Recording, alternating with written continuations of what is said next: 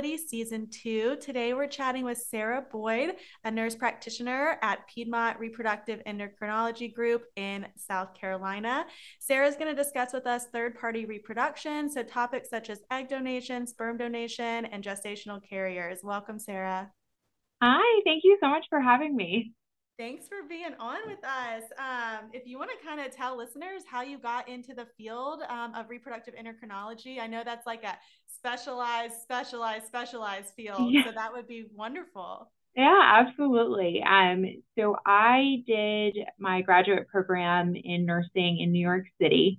Um, when I went into it initially, I wanted to work in oncology. That was, I wanted to work in women's health oncology.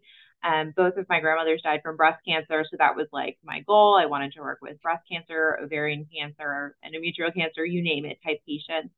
Um, and, and then I started actually doing clinical rotations and realized how emotionally draining it was. Um, and I actually started working with one of the nurses at Sloan Kettering who counsels patients on fertility preservation prior to cancer treatment. Um, so I met with her a couple times and then ended up doing my capstone project on fertility preservation prior to cancer treatment. And um, then, you know, met the folks at RMA of New York, the physicians there. Um, but that's kind of how I initially got interested in this field. Um, and then, kind of right out of grad school, I started working there. I was actually hired as a nurse at first because they didn't have any positions opening and then they created my position as a third party um, nurse practitioner. So I've actually been working in the third party field since I started um, working in this field. And it's been about nine years now. It'll be nine years in wow. January.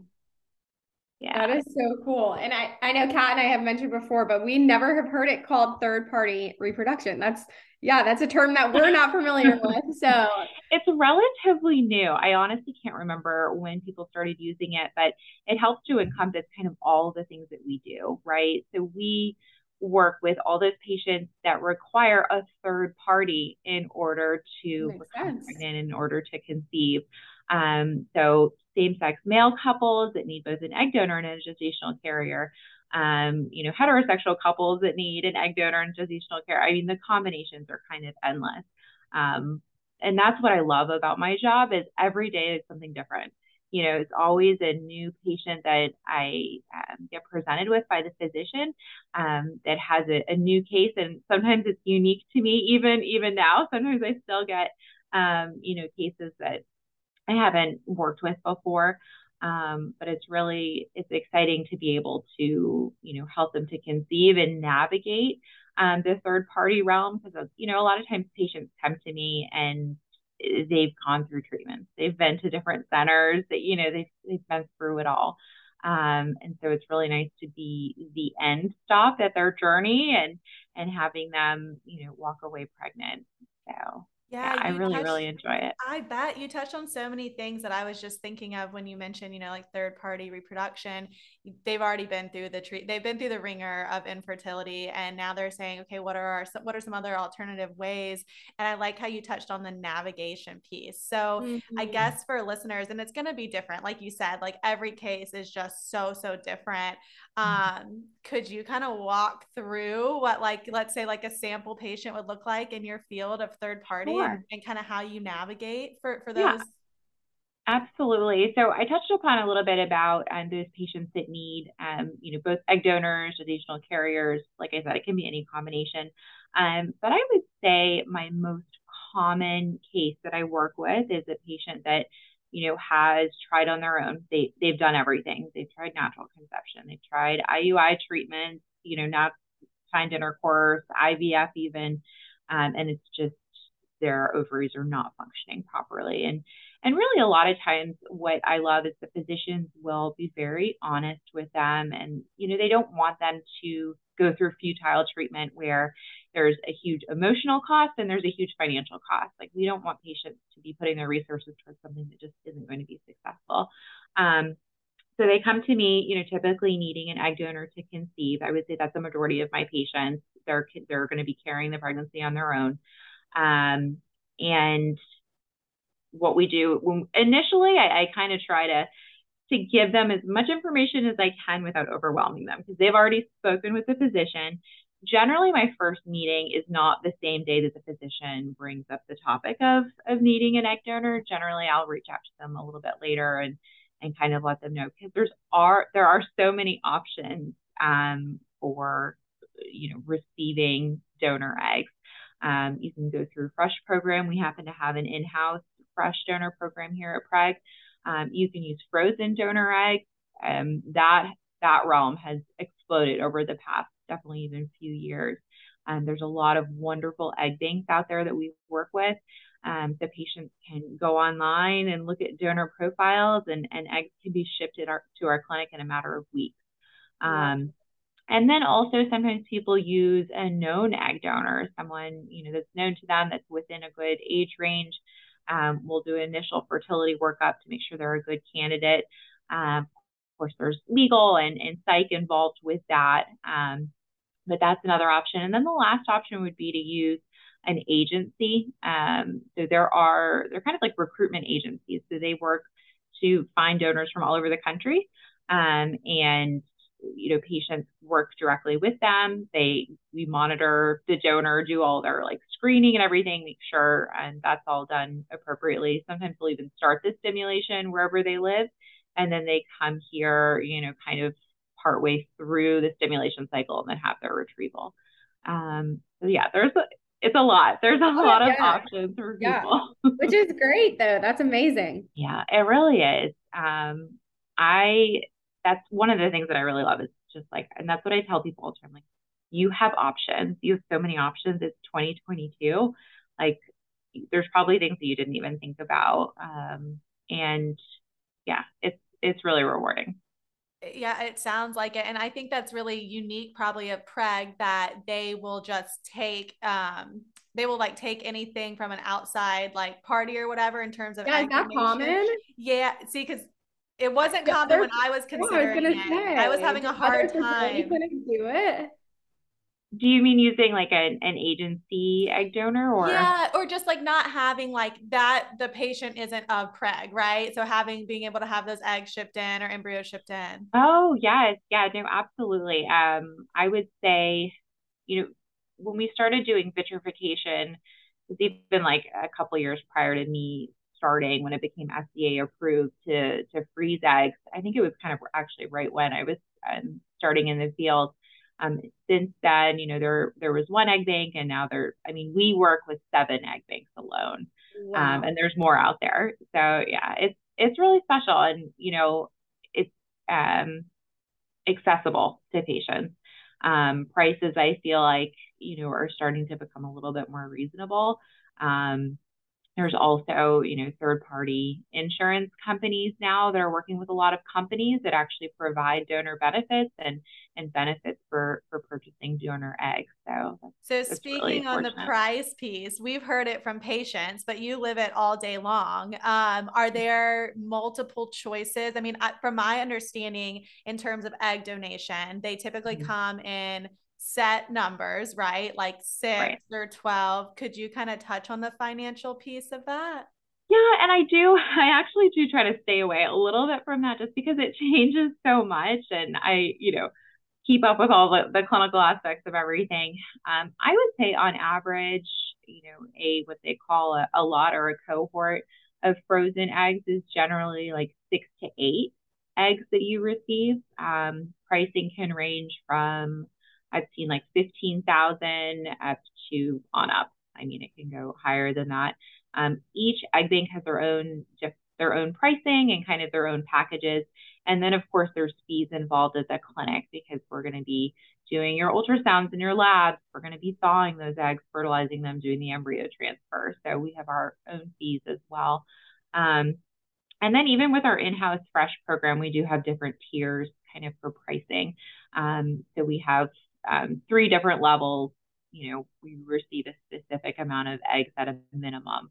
Um, so, so, to make yeah, that, I guess, a, yeah. So to make that a clinical question, because you answered that perfectly, what would that? I mean, so do you what would that look like when a patient comes to you do you help recommend like hey i think you should do six or eight or what does that success rate look like with egg donation sure so the success rate with egg donation um, i mean we're generally looking at probably about a 50 to 60 percent um, pregnancy rate per transfer um, so I always ask people, and, and the physicians actually usually ask before before I even start talking to them, um, you know, what's your family building goals? Are you in a new relationship and you're looking to add one child to your family because you both have children from previous relationships?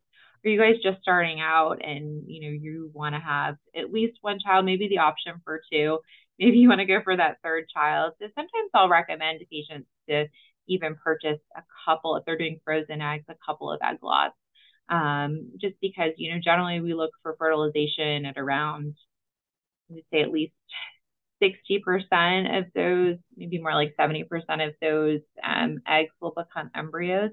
Um, we're now seeing, I, I, feel like the quality of the eggs has improved because of course, you know, there's so much research in our field and um, we're starting to not give especially our egg donors, quite as much medication because um, we're looking for more quality eggs. It's actually more um, medication has been shown to even, you know, re- result in like poor egg quality. Um, so I find that our success rates in terms of like thawing the eggs, most eggs are surviving the thaw, and then a majority of those are fertilizing. Um, generally, we we would see like one to two blastocyst embryos per six frozen eggs, I would say. Mm-hmm. Um, I would say that's kind of like the average. That's awesome. That that makes me feel better. I feel like those are good numbers. Yeah, I was gonna say my numbers. I got nine eggs and I ended up with one one uh, blast. So I was like, okay, that's kind of kind of in route. So it's so tough. It, it is. So I mean that's all. So do you do you mostly see that's what you're saying? You mostly see like the donor eggs. Do you work with couples for donor sperm? Is that still considered third party reproduction? You know, um, it kind of is, and it kind of isn't with donor sperm. Um, our fertility nurses and our IVF nurses also work with those patients. Um, just because it is, I feel like it's a lot more commonplace these days. You know, we see a lot of patients, even, you know, heterosexual couples that need donor sperm. Um, and sperm banks have been around for a really long time. So it's a lot kind of easier to just go ahead, go online and order sperm. Um, I think the biggest thing that we talk about is like genetic carrier screening compatibility. So making sure that um, wherever those eggs are coming from and wherever those sperm are coming from, that they've had genetic carrier screening um, to make sure that you know they're not a carrier for the same genetic disease, that there's been counseling. Um, so yeah, I would say a lot of like the IVF nurses and um, fertility nurses handle if a patient just is using donor sperm, then then they would still handle um, that case. Now, because I obviously went through embryo adoption myself, that would be my next question. would that be considered third party? Like, it is that under that umbrella? Okay. It is. It definitely is. And, you know, not every clinic has an embryo adoption. I actually prefer the term um, embryo donation yeah. a donated embryo. Okay, coming from, okay, someone from like a professional standpoint, I constantly like say adoption and I go through both. And I know the term is like interchangeable, yeah. but I am curious just like from your point of view, like the donation piece? Yeah, you know, I see it as a donation. Um, I see person, you know, adoption as, you know, adopting a child, but I, you know, I feel like it just depends on on a person's perspective. We're open to calling it, you know, whatever a patient feels comfortable calling it. Um, but yeah, I mean, it's it's essentially you're receiving a donated embryo. Um, I think, you know, sometimes the way I look at it and, and the way I explain it to patients is, you know, a seed is not a tree, right? So you're receiving a seed to hopefully become a tree, but without that maternal environment, you know, it can't become a living, breathing human being. So, um, but yeah, I mean, we definitely use those terms interchangeably. Um, I would say, you know, there's both outside um, embryo donation organizations and unique to Preg, we have our own in-house um, de-identified um, embryo donation program, which is really, really great, you know, especially for those couples where um, they have these embryos left, they've completed their family, but they're at a loss.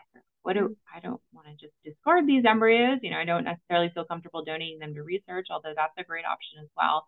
Um, and so we do allow them to donate them anonymously or de-identified. Anonymity is kind of impossible in in this age.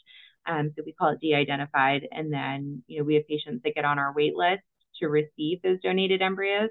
Um, and we can match patients, you know, in about six to 12 months um, for receiving one. So that's awesome. Yeah. So you started in this field nine years ago. Have you seen embryo donation, embryo adoption skyrocket?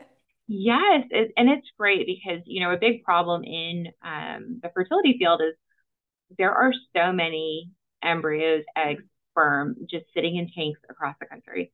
Um, a lot of times, some of them are abandoned. Like it's it's a big problem. So I would love to see even more of these programs um, you know, come to light in different clinics, you know, across the country. I feel like people are starting to do it a lot more. Um, but yeah, especially here at Preg, you know, we see it a lot. Um, and it's also, you know, for patients that have been through treatment and they are kind of reaching the end of their financial resources, it's a more affordable option, um, you know, for going through treatment.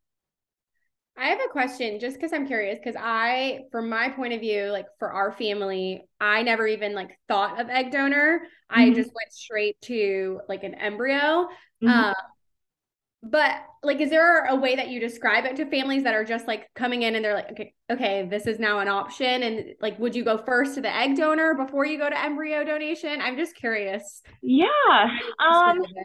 I mean, generally, the doctor will be the first one to kind of present that information, and we do lay out all options. Um, you know, both are great for someone that you know still wants to carry the pregnancy. They still want you know their body to make that baby. Um, but with using an egg donor, there's still you know a genetic link to one parent if they're using the sperm from their partner if it's a heterosexual couple.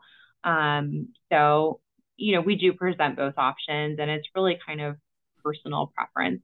Yeah. Um, I even have patients sometimes they're like, well, if if the child's not, you know, necessarily genetically linked to one person, we don't, you know, we don't want it to be genetically linked to just one person. Like we want it to yeah, yeah, that that's Amanda's why. I was like, yeah. yeah so if it's not my genes, it's not your genes either. Sorry. Right, right. And so yeah, we do see people are like, you know, we don't want a genetic link to either of us. But there are people that still, you know, in that instance, they'll use donor sperm and donor egg because they want to pick out their donors. Um, oh, so it really I, comes down to like personal preference. I, guess. I, never. That was the first time I've ever thought of using donor egg and sperm, and it yeah. is very a unique. It's a would be a very unique embryo. Mm-hmm. Oh, you can pick both pieces of it. That, I mean, that's pretty I cool. I love that. Yeah, that's super interesting. Okay, that just threw me off my next question. I, I like, okay, that's what it was. And this is, and I mean, maybe you don't have an answer to this, but so in my situation, and I know we have a handful of listeners that have gone through reoccurrent miscarriage that has mm-hmm. been unexplained. Like I never had a diagnosis. Mm-hmm. Okay. Um, so for me, um, Amanda had this beautiful story of embryo donation adoption. And I was like, gosh, I would love to carry a pregnancy, but I mean, how would you even um, counsel a patient? And maybe that's you know the the REI, uh, maybe that's the person doing that. But would that be a good option for somebody that had had reoccurrent miscarriage? Yeah, I mean, it potentially could be because you know a lot of times in those cases, if there's not a you know standard kind of okay, this is the conclusion, this is what's going on. A lot of cases are unexplained when it comes to recurrent loss. Um, a lot of times, sometimes there's an underlying egg issue that they're not able to detect, um, or underlying sperm issue. You know, um, so yes, donor egg is recommended in a lot of those cases, or using a donated embryo where we know, you know, that kind of cohort or the egg and sperm source have created a healthy baby. Um, so yeah, I think that that would be, you know, a good option. Or um, I actually personally was an unexplained uh, recurrent loss patient. Um, and we had frozen embryos when we were engaged just because I work in the field. It was available to me. I feel extremely blessed that that is the case. Um, and so we actually conceived my daughter through an embryo who was donated from my younger self. Um, oh, that's cool. That is beautiful. Cool. Yeah. So it started out as an insurance policy just because I did have, you know, kind of an elevated FSH when I was younger. And so that's when, you know, the physicians I worked with, they're kind of like, you should do this, you know, it's available to you, just just do it. So I did have to do a couple of IVF cycles um, to create a few healthy embryos. We did testing on them as well. Um, so yeah, I mean, I think that that that definitely is a good option, you know, for those patients. And that's kind of what, what my physician at the time recommended. Like, listen, you have a genetically normal, you know, chromosomally normal embryo. Let's try that. You know, that's we're awesome. obviously what we're doing is not working. So yeah, right. That's that was my like my my um statement. Like whatever we're doing is not working. We need to to move into something different here. Yeah, yeah for your sanity. Yeah. and for the physician's sanity. Because it's I mean, I think you know, we as providers, and I mean, I'm not a provider, but our, you know, as clinicians, we get just as frustrated, you know, when there's no answers. Um, so, yeah, I mean, I think definitely switching gears and doing something different, you know, maybe even sometimes at a certain point, you know, getting a second opinion is a healthy thing. Um, you know, we would never discourage a patient from doing that if um, you know, we've kind of exhausted all of our treatment options and maybe they're not ready to move on um, to using an egg donor or donated embryo um, I think you always have to kind of see, you know, get another perspective. I think that's I love idea. that. Preg was actually my second opinion. So that was a wonderful, wonderful experience for me. And you really touched on the timeline. Um, I'm specific to Preg, of course, like the six to 12 months. And Amanda's touched on timeline before in previous episodes. She, I don't know if you're aware, Sara, she went through Facebook. I got, yeah. And I adopted three all and like, Facebook and like I know it sounds sketchy, but it's it worked and it's real. so it was it was a directed, so it was known. So you're are you in, you're in contact? So I had no idea who the person was at the time. Now it's like an open, and yeah. we like constantly send like update pictures and stuff like that, and we know his like biological siblings, and yeah. it's open like adoption for us. Uh-huh. Um, but yeah, I had no idea who she was. It was through Facebook. Like I, I joined an embryo donation adoption support group mm-hmm. and just mm-hmm. like posted on there. And then a woman reached out to me, which is that's amazing. I mean, that's again, that's just, you know, again, options. Um, you know, we're able to be so connected these days. I've had a lot of patients that have um, found a gestational carrier that way, yeah. you know, through support groups on Facebook. Um, of course there are you never really know but i i do hear actually more success stories than i hear you know more, yeah, the alternative yeah. well you yeah i mean you actually just like alluded into what I wanted to touch I know, right? so, so, so for me personally, that's where I was going was towards the gestational carrier. And I'd love to hear mm-hmm. from a clinicianal or clinic standpoint the difference between gestational carrier and surrogacy or if mm-hmm. that's just terms again like donation versus adoption um, but for me i kept thinking well it's my body because all of our all of our losses were genetically tested embryos that were mm-hmm. normal yeah. um, so i was like what's going on so if you could touch on that and kind of your mm-hmm. experience over the years of, of what that looks like and maybe even how it's changed sure so um, traditional surrogacy would is something that we do not do anymore um, because of the legal implications and the psychological implications. It's when um, a woman is using her egg and her body to create the pregnancy with the intended parent's sperm or their donor sperm. Um, so the woman who's carrying the pregnancy has a genetic link to the baby. So that's that's not really done anymore. So that's where the gestational carrier term comes because there's no genetic link. Um, you know, the intended parents, it's their embryo, whether it was from donor egg, donor sperm, their own egg, their own sperm, combination of both. Um, but but yes, I think it, you know there were probably legal cases and situations that occurred um, and so they stopped doing traditional surrogacy. We still have patients that ask about it because they have, you know, a friend or, or relative that, that wants to be a traditional surrogate for them. Um, there may still be clinics that do it, but but it definitely becomes very messy, like I said, both psychologically and legally. Yeah, and and I know, and I was familiar with that, and so just kind of out of curiosity, so historically, sur- surrogacy would that almost look like an IUI? with that I think know? that that's what they used to do. Yeah. I didn't even think of it like that. That's so true since it's their own. It's, yeah. Why would you do that? So a gestational carrier, just for our listeners, is mm. really the gestational carrier and they right. go through the second half of IVF, like the transfer mm-hmm. process of the, intended parent's um, egg and sperm. Okay. Mm-hmm. Neat. That's like the easiest way that I describe to people who don't know IVF or like know of embryo adoption or anything for my own case. I'm like, I basically was like, I would say surrogate, but now that makes more sense. Now I know the real term, but like gestational carrier of a baby that I get to keep. That's like yeah. the easiest way to describe it. Yeah yeah no that's super interesting okay so moving into gestational carrier again i think i think and i could be wrong but it's most of the time the most expensive option Yeah, that's correct. It is. I feel like is. the last option you offer people usually. You kind of go through like egg first and like then kind of work your way to it. Mm-hmm. Yeah, no, that's exactly right. Um, some patients, I mean, that's their only option with our same sex male couples, of course.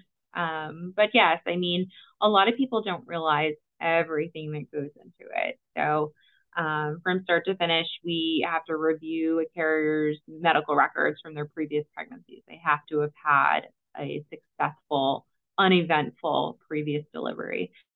Um, and then they have a physician consultation, a full medical screening appointment, psychological screening. Um, their partner has STD testing, and then their partner, if they have one, is also involved in the psychological screening. So usually it's the intended parents, the gestational carrier, their partner separately, and then everyone together in a group session once that has been worked out, and generally during actually the psych appointment is when, you know, the clinician will start bringing up, okay, if there's something wrong with the fetus that's compatible with life, but, you know, they may die shortly after delivery. You know, we all know that there's, there's tons of different um, complications that can occur. You know, what's going to happen? They have to kind of go through all of those worst case scenarios to make sure the gestational carrier and the intended parents are all on the same page. Um, and then a lot of that's written into the legal contract. So it's generally like the last piece. Um, so if you add all of that up and then the fertility treatment, I mean, a lot of times gestational care, you're looking at you know, like $85,000 um, all in, just depending on the, the region that you're in. Mm-hmm. Um, but yeah, it's, it's definitely very, very expensive. Yeah. So, and then let me ask you this. So, we were um, really lucky to record last week, was it Amanda? Maybe the week before. Um, a woman had used a gestational carrier. She actually did an IVF transfer at the same time and they both got pregnant. Wow. Um, wow. Yes. She has two about eight weeks apart. Oh my God. Yeah. And so, one of the things she mentioned to us, and I don't know if you've seen this in your practice, but another um, um, requirement for her gestational carrier was that she was finished having kids um, oh. based off of potential complications and in their mm-hmm. situation and i'm going to share it because her episode will air first but you know her in, in that comp in that situation the gestational carrier did hemorrhage out and um, was very close to having a hysterectomy so oh, i didn't know if you've seen that or is that kind of just per clinic maybe they, they say you should probably be done having your own children yeah, I would say that's probably per clinic. Um, I would imagine, I would say a majority of the gestational carriers um, are finished, you know, having their own children. And, and generally that's something that'll come up during the psychological consultation is, you know, what's going to happen if something goes wrong with you? Like, are you intending to have any more children? Um, but it's not necessarily a requirement um, depending on the clinic. But definitely something to think about for sure for for people that are listening that, that are thinking about becoming a gestational carrier. Absolutely. Um, Amanda, do you have any like other further questions about embryo donation before I kind of jump into the next thing? No, no, no, no. I think I mean you've answered it like really great and explained it well. So good. Yeah. I mean, I, I definitely it's it's so wonderful that that you know that's becoming more and more popular these days. And and also that people are starting to talk about it. You know, know people are really talking about IVF and talking about that a lot, especially, you know, some of the celebrities doing IVF and going through their own steps. But um, I would love for people to start talking more about third party reproduction, not just in the gestational carrier, but using an egg donor, using a donated embryo. Um, hopefully, in the coming years, you know, people will start talking about it more. With that said, that's what I was going to ask you. Um, you know, going to conferences or just being in the field, like, is there any exciting, uh, you know, exciting new innovations coming up with third party reproduction, like looking into the future, or really it's that embryo donation and adoption that's getting getting some fuel? Yeah, I would say that and, and really using frozen eggs. I think that that really is, you know, kind of the future, um, is a majority of patients using frozen donor eggs just because um, you know, you have those eggs, you know that they're there. Because um, when using a fresh donor, you know, even though it's still widely used, um, it can be very challenging. The donor can mess up on her medication. She cannot stop start medications on time. She could flake out. She could have a positive STD testing right before she's starting stimulation. The stimulation could not go well, you know, just because she's young, healthy, and fertile doesn't necessarily mean that it's going to be, you know, successful. So there's a lot of factors like that that some patients just want to avoid. Um, so I see a lot more patients using frozen donor eggs in the future. And, and I think, you know, and you could speak better to this, but cryopreservation in 2022 is rampant compared to maybe 10 years ago. I think a lot mm-hmm. more, a lot more females feel empowered to say, Hey, I'm 28, 30 to 35, and I don't have, I haven't met a partner and I'm going to freeze my egg. So mm-hmm. I feel like mm-hmm. that frozen egg bank is also going to just keep going up and up in volume. Yeah, the people freezing eggs um, definitely, you know, for their own, you know, future insurance policy um, is definitely on the rise, especially once egg freezing became FDA approved, you know, nine, ten years ago, whenever that was. Um, yeah, and a lot of times, you know, I think that there, I've heard that there are organizations that are working with patients that want to, um, you know, freeze their own eggs or donate. Um, with our in-house program, after a certain number of donations, we do, you know, allow donors to freeze eggs as well um, as a benefit to being an egg donor. So I see a lot of that kind of intertwining. That's really interesting. That's awesome. So, what would you have to share, kind of as we wrap up, with some listeners that may be considering third-party reproduction? Do you have any, you know, insight or tips or just advice for for those types of patients?